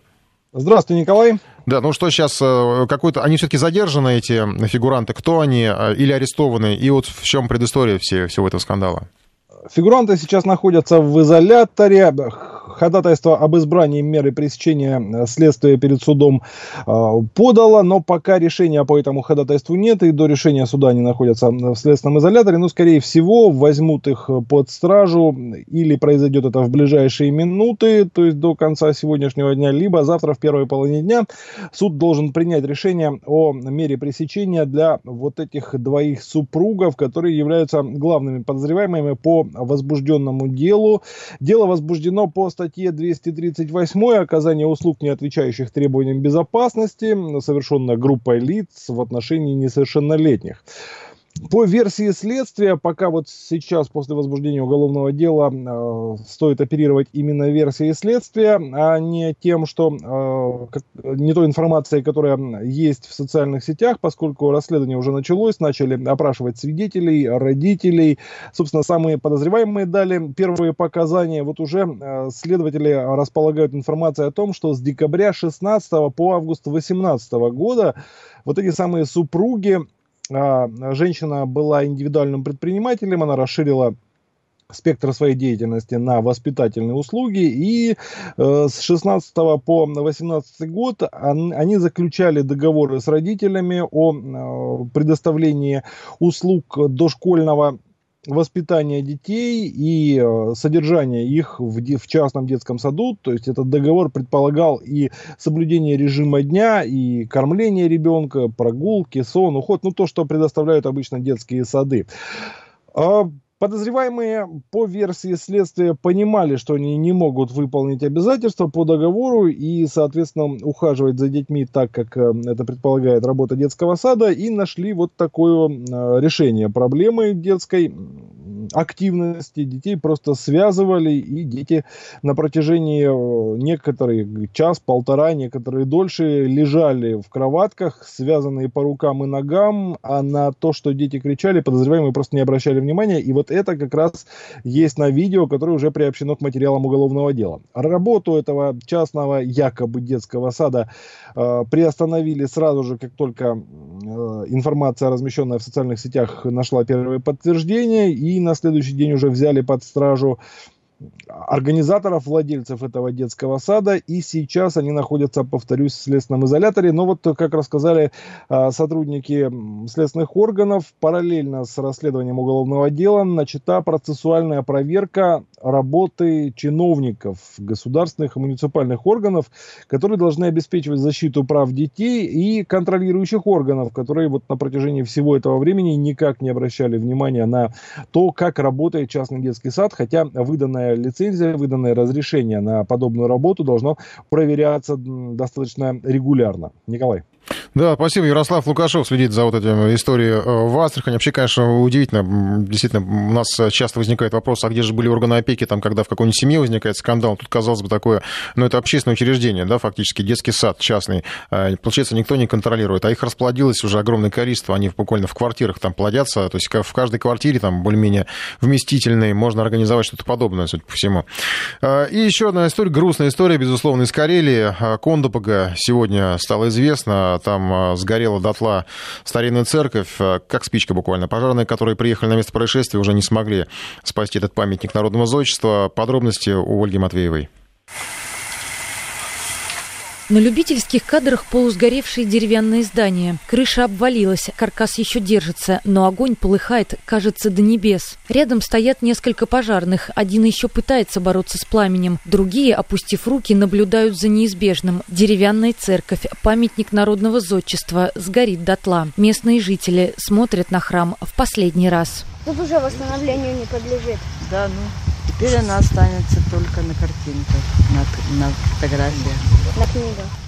Церковь Успения Божьей Матери в Карелии возвышалась на небольшом мысе Онежского озера. В 1770-х годах, когда уже стоял каменный Санкт-Петербург, в глуши карельских лесов неизвестные мастера топорами рубили деревянный храм, один из последних на Руси. Спустя 50 лет рядом возвели колокольню и каменную церковь. Первая разрушилась в 30-х годах, вторую разобрали в 60-х. До наших дней сохранилась только Успенская церковь. Ей присвоили статус объекта культурного наследия федерального значения, но несмотря на большой поток туристов, богослужения продолжались. По информации спасателей, пожар начался сегодня в 9.30 утра. Огонь начал распространяться с крыльца. Погибших и пострадавших нет. Причины пока не названы. Ольга Матвеева, Вести ФМ.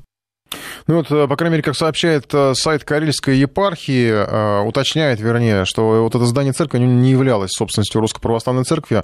Богослужения там, вот, ну, корреспондент у нас говорит, что проводились, но, видимо, это были какие-то эпизодические, потому что регулярных богослужений, судя по сообщениям этого, э, судя по сообщениям Калийской епархии, их не было. И дело в том, что последнего священника там расстреляли еще в 1937 году, хотя, кстати, до этого, в общем, у церкви была такая неплохая судьба, потому что в 18 году, после революции, э, она была взята под охрану государства, и службы в ней продолжались вот до 30-м, пока не был расстрелян отец Иоанн э, в 1937 году, который там проводил службы.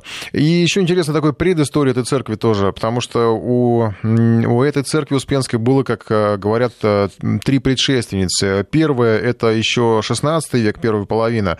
Она существовала всего несколько десятилетий, ну и, как, в общем, там говорится в э, летописях, сожжена была немецкими людьми, так называли. Ну, это, видимо, из э, Прибалтики там кто-то приходил, тогда всех называли немецкими людьми. Не мы, да, не, не, не по-нашему говорили. Э, поставили новый храм тогда тоже э, на этом месте. А вторая церковь э, тоже была, она недолго простояла, сожгла. Там непонятно кем, по летописи говорили, что тоже то ли немецкими людьми, то ли Литвой, то ли русскими казаками. Никто до конца так и не понял. А, это было в начале 17 века уже.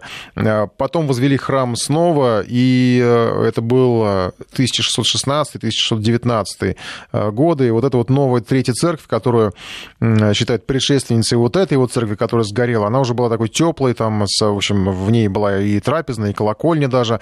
И вот эта последняя церковь, она была построена в 1774 году, стала таким образцом вот этого заонежского, как говорят, зодчества, э, принадлежал к Прионежской школе шатрового зодчества. Ну, и, в общем, ставили, стояла на самом высоком э, узком мысу. Ну, вот теперь ее нет, к сожалению, такая действительно, но это потеря такая историческая, конечно, для э, людей, которые вот эм, так трепетно относятся к, к, таким, э, к таким местам, к таким вещам. Э, сейчас давайте еще перейдем к одной теме недели. Э, она возникла, пришла неожиданно из Тольятти. А вроде как, ну, не припомню, чтобы Тольятти славилась какими-то там суровыми запретами, но хотя у нас бывает в регионах возникают, вскакивают такие необычные инициативы. Речь идет о запрете на двух животных в квартире. Больше двух собак нельзя, больше двух кошек нельзя. Новость была озвучена администрацией города была такой почти малозаметной, там где-то затерялась на ресурсах местных, городских, но тем не менее ее, на нее все-таки обратили внимание. Буквально вот на неделю даже мы готовили материал на эту тему. А, суть заключается этого правила в том, что жителям города больше нельзя иметь дома больше двух хвостов. А, и судя по тому, что публиковали, насколько вот, по крайней мере, я понял, насколько наш корреспондент разбирался, а, речь только о кошках и собаках, то есть вот, допустим, там свинки, хомяки, змеи, птицы вот под этот отчет не попадают. Я сейчас предлагаю э, интерактивный режим и, может быть, даже добавить опрос у нас на наше приложение. Э, стоит ли вводить такой запрет? Потому что по-разному относятся люди к животным, да. А, было много у нас э, историй, когда там и в зверинец превращали квартиры. Может быть, э, действительно нужен такой запрет, э, чтобы, ну, действительно, люди не перебарщивали с количеством домашних животных, которые присутствуют вот в, в, в, на территориях, в квартирах, которые, ну, не предназначены для того, чтобы превращать их там в питомники или еще во что-то подобное. А, код Москвы 495 232-1559 наш телефон. Плюс 7 903 170 63 63. Присылайте свои сообщения, можете звонить в прямой эфир. Может быть, у кого-то есть какие-то примеры, потому что на ну, регулярно, на самом деле, приходят даже жалобы от людей, которые ну, не могут терпеть соседство вот с э, такими э, зверинцами. А с другой стороны, есть вполне добропорядочные владельцы животных. Вот у меня, к примеру, сосед, а у него там несколько кошек, э, там супружеская пара и, по-моему, собачка небольшая. Ну, их точно больше двух. То есть в Тольятти, видимо, я не знаю, как они исполняли бы этот закон, если бы они жили в Тольятти, потому что там, ну, видимо, пришлось бы покупать либо отдельные квартиры для э, сверхнормы животных, либо еще что-то. А, но живут себе вполне нормально, никого не мешают, никакого ни запаха, ничего нет, то есть никакого, никакого дискомфорта соседям не доставляют. То есть, может быть, э, это перегиб, э, вот такие требования, э, нормативы по количеству животных. Сейчас как раз я с такой формулировкой вопросы напишу в нашем приложении. Нормативы по числу животных дома и варианты ответов. А, это перегиб, а, надо а, вводить число животных, ну и вот, собственно, да, два варианта. Сейчас я запущу голосование. А код Москвы 495-232-1559. Э, можете звонить в прямой эфир. Ну вот, допустим, да, у нас такое замечание ироничное. Слава богу, только кошки и собаки. Я начал переживать за любителей аквариум, аквариумов и муравьиных ферм. Э, но если серьезно, то вот я, кстати, сегодня перед эфиром думал об этом предложении вашем. Привязать количество животных к размеру жилплощади, а не количество животных. Ну, действительно, там э, разрешат разрешат, э, не знаю, там, одна кошка, два квадратных метра, или там как-то по-другому. Я не знаю, сейчас в порядке бреда рассуждаю. У нас Руслан дозвонился. Руслан, здравствуйте. Здравствуйте. Радио, пожалуйста, выключите, да, и можете высказать свое мнение. А, ну, я считаю, вот моя точка зрения, это бред абсолютнейший, потому что все зависит, в принципе, от хозяина, от того, как он относится к своим животным, соответственно, вообще к условиям их содержания, их выгула. Ведь у кого-то одна собака, и эта одна собака терроризирует весь двор, а кто-то ходит с тремя легавыми, вы знаете, да, что легавые частенько живут именно стаей с ворой. Вот, и эти легавые ходят на веревке, никого не трогают, и, в принципе, кроме хозяина вообще никого, ни на кого внимания не обращают. Это должно быть, я считаю, что контроль должен быть вот именно за условия содержания. Кидается собака, штрафуем. Там э, э, кошки загадили весь подъезд, штрафуем. А если все нормально, а почему нет? Ну, спасибо, да, за звонок. Ну, вот э, вы говорите о перегибе. Я, например, вспоминаю своего приятеля. У него дома там жила какая-то достаточно интеллигентная семья, а, и у них какой-то дикий перебор был с собаками. А, даже если бы эти собаки, я даже я по количеству не могу сказать, их было точно больше десяти. Квартира обычная, ну, не знаю, там, ну, советская, не хрущевка, но советская вот такая, как это называется, микрометражка, вот так назовем. И они гуляли в два захода с собаками. И когда ты заходил в лифт, э, ты всегда по определенной атмосфере понимал, что вот только что эти собаки прошли погулять.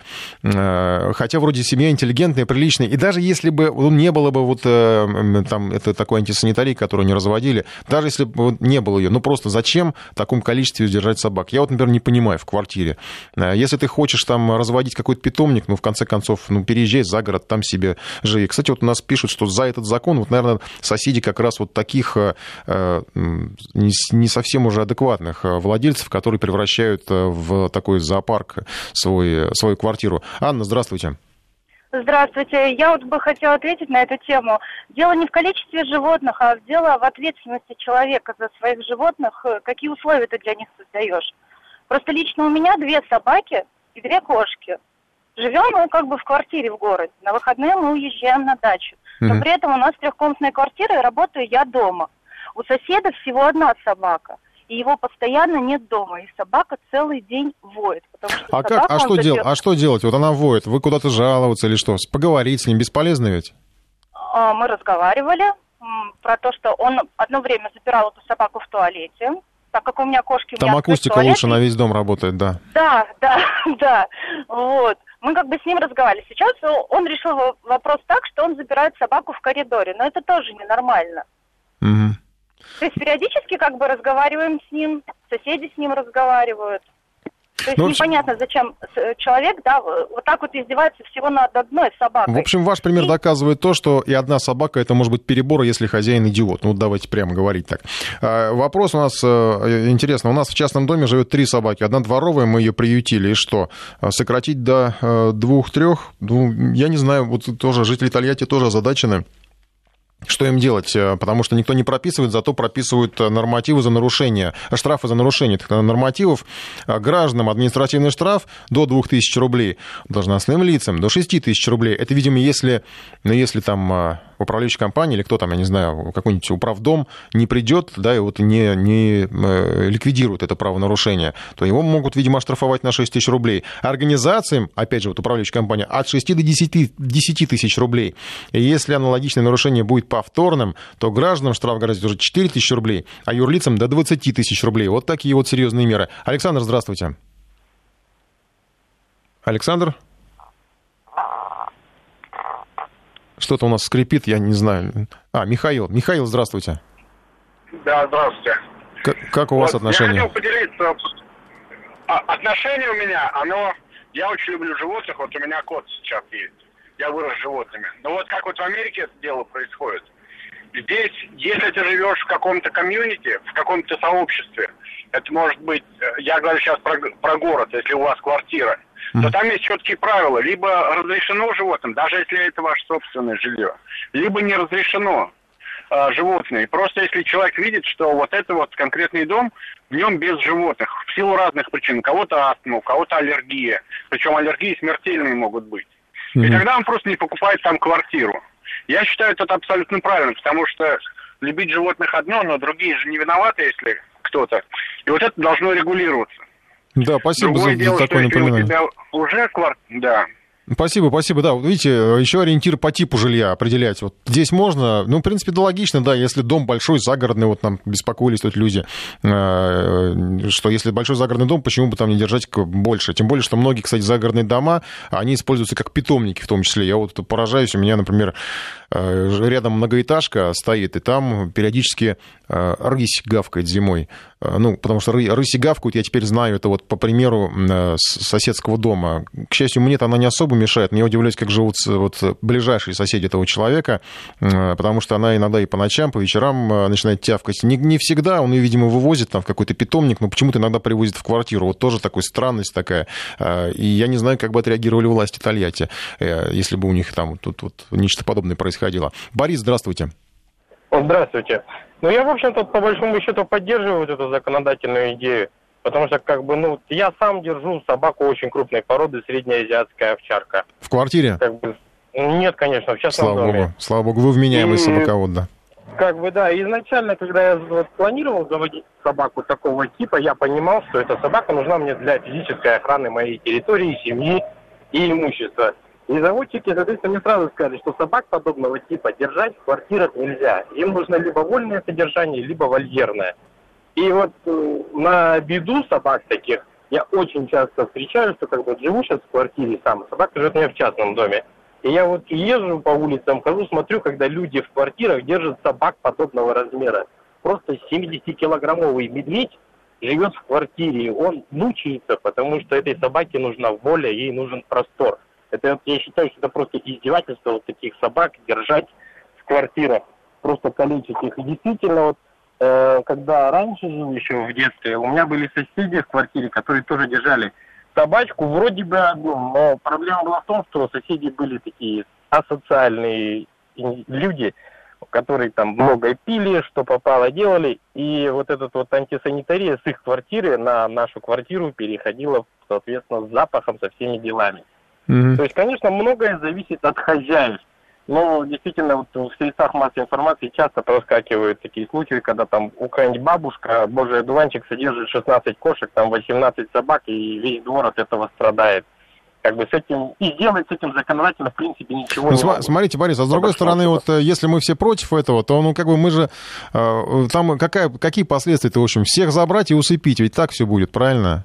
Э, да, я думаю, вряд ли что вот это к тому именно приведет. Просто с людей какую-то ответственность возьмут. Если вы действительно хотите держать много собак, там много кошек, ну действительно переезжайте вы в частный дом и разводите их сколько хотите, и создайте им условия, не издевайтесь над собаками и кошками. Да, ну это понятно, ваш есть понятен, да, и он справедлив. Денис еще нам звонился. Денис, здравствуйте. Денис. Да. Здравствуйте. Здравствуйте. Ну, пока у нас перегиб э, в пользу тех, кто за сокращение числа питомцев. Э, ну, это очень такой спорный вопрос, сокращать, не сокращать. У меня, например, в семье три собаки, которые вместе весят, э, как один большой кот. Поэтому чиновники могут потом очень долго создавать себе рабочие места, финансирование этих рабочих мест, разбираясь, какие же собаки. Угу. Кошки я, я, у меня встречное тогда предложение, надо уже тогда ограничение по весу. А, не больше там 150 а, килограммов а, домашних животных можно иметь дома. Ну, если так, ну, потому что действительно, сколько тогда у вас получится ваших собачек? Штучек 200, может, наверное, можно будет завести. 232-1559, код Москвы 495. Еще успеем... А, Татьяна, у нас, кажется, еще успевает высказаться. Татьяна, здравствуйте. Добрый вечер. Ну, я нормально отношусь к присутствию собак в частном доме. Вот у меня, например, собака и кошка, мыши посторонние, э, все найденыши. Но в квартире отрицательно. Кого там? Мышей нет.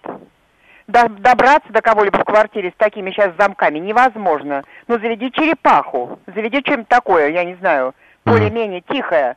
Поэтому вот мое мнение такое. Спасибо. Ну, черепах пока еще не пересчитывают. Кстати, их потом, вот сейчас их летом обычно много покупают, а потом по осени выкидывают тоже. Э, это вот для детишек на лето. Э, голосуем. Э, вы, нормативы по числу животных дома. Это перегиб или надо сокращать число питомцев? Голосуем. И пока, в общем, так, ну, примерно поровну идут мнения наших слушателей. Александр, здравствуйте. Здравствуйте. Я бы хотел вот какую тему поднять. Дело в том, что домашние животные, они, конечно, иногда бывают, ну, дети захотели, пошли, купили в магазине. А иногда просто находят на улице, их жалко. Поэтому эту тему нужно обсуждать, наверное, в комплексе с тем, что делает государство и все мы, чтобы этих животных бездомных было меньше. У меня нет ни... Ну, собака, да, мы купили, а четыре кота, которые у меня, кошки и коты, они все найдены на улице, потому что детям жалко, они приносят и мы их воспитываем. То есть вот это нужно решать в комплексе. Если бы, конечно, этих бедных котят было меньше, и мы решали эту программу, там э, проводили соответствующие операции с котами и с кошками бездомными, то это было бы проще, потому что 90% животных домашних это все, что дети нашли на улицу и притащили в семью. Первое. А второе, вот у меня четыре кошки и собака. Вот когда меня приходят гости, которые у меня, скажем, никогда дома не были, они пришли, зашли в квартиру, здрасте, здрасте, они потом удивляются, видя, сколько там этих кошек бегает. Потому что никакого запаха, ничего нет, этого нет. Нужно mm-hmm. просто ухаживать, воспитывать, делать нормальный наполнитель, убирать за ними. Эта проблема можно решить. То есть большое количество кошек и собак это не обязательно запахи, проблемы и так далее, и так далее. Понятно, да. Спасибо вам за звонок. Ну, уже мы не успеем, наверное, больше принять звонков, к сожалению. Хотя вот отклик нашла эта тема, конечно. Спасибо вам за ваше сообщение. И у нас такие прям даже есть, ну, практически панические а, послания, что продолжается наступление на права и свободы народа. А вот вы послушайте, что говорили наши слушатели. А кто же подумает о правах и свободах домашних животных? В конце концов, действительно, может быть, все-таки двум-то комфортно, а все, что больше, уже тесно. А если мы говорим о, допустим, городской квартире, может быть, не так уж глупы власть, администрация города Тольятти, когда вводит этот запрет. Итак, итоги голосования, нормативы по числу животных. Практически 50-50. 49% считают, что это перегиб, и 51% считают, что все-таки надо сокращать число питомцев. Ну, э, в общем, просто быть разумным, когда вы э, решаете, что вы будете жить не один, а еще с каким-нибудь четвероногим приятелем. На этом завершаем нашу программу. Встретимся в следующую пятницу. Всем хороших выходных.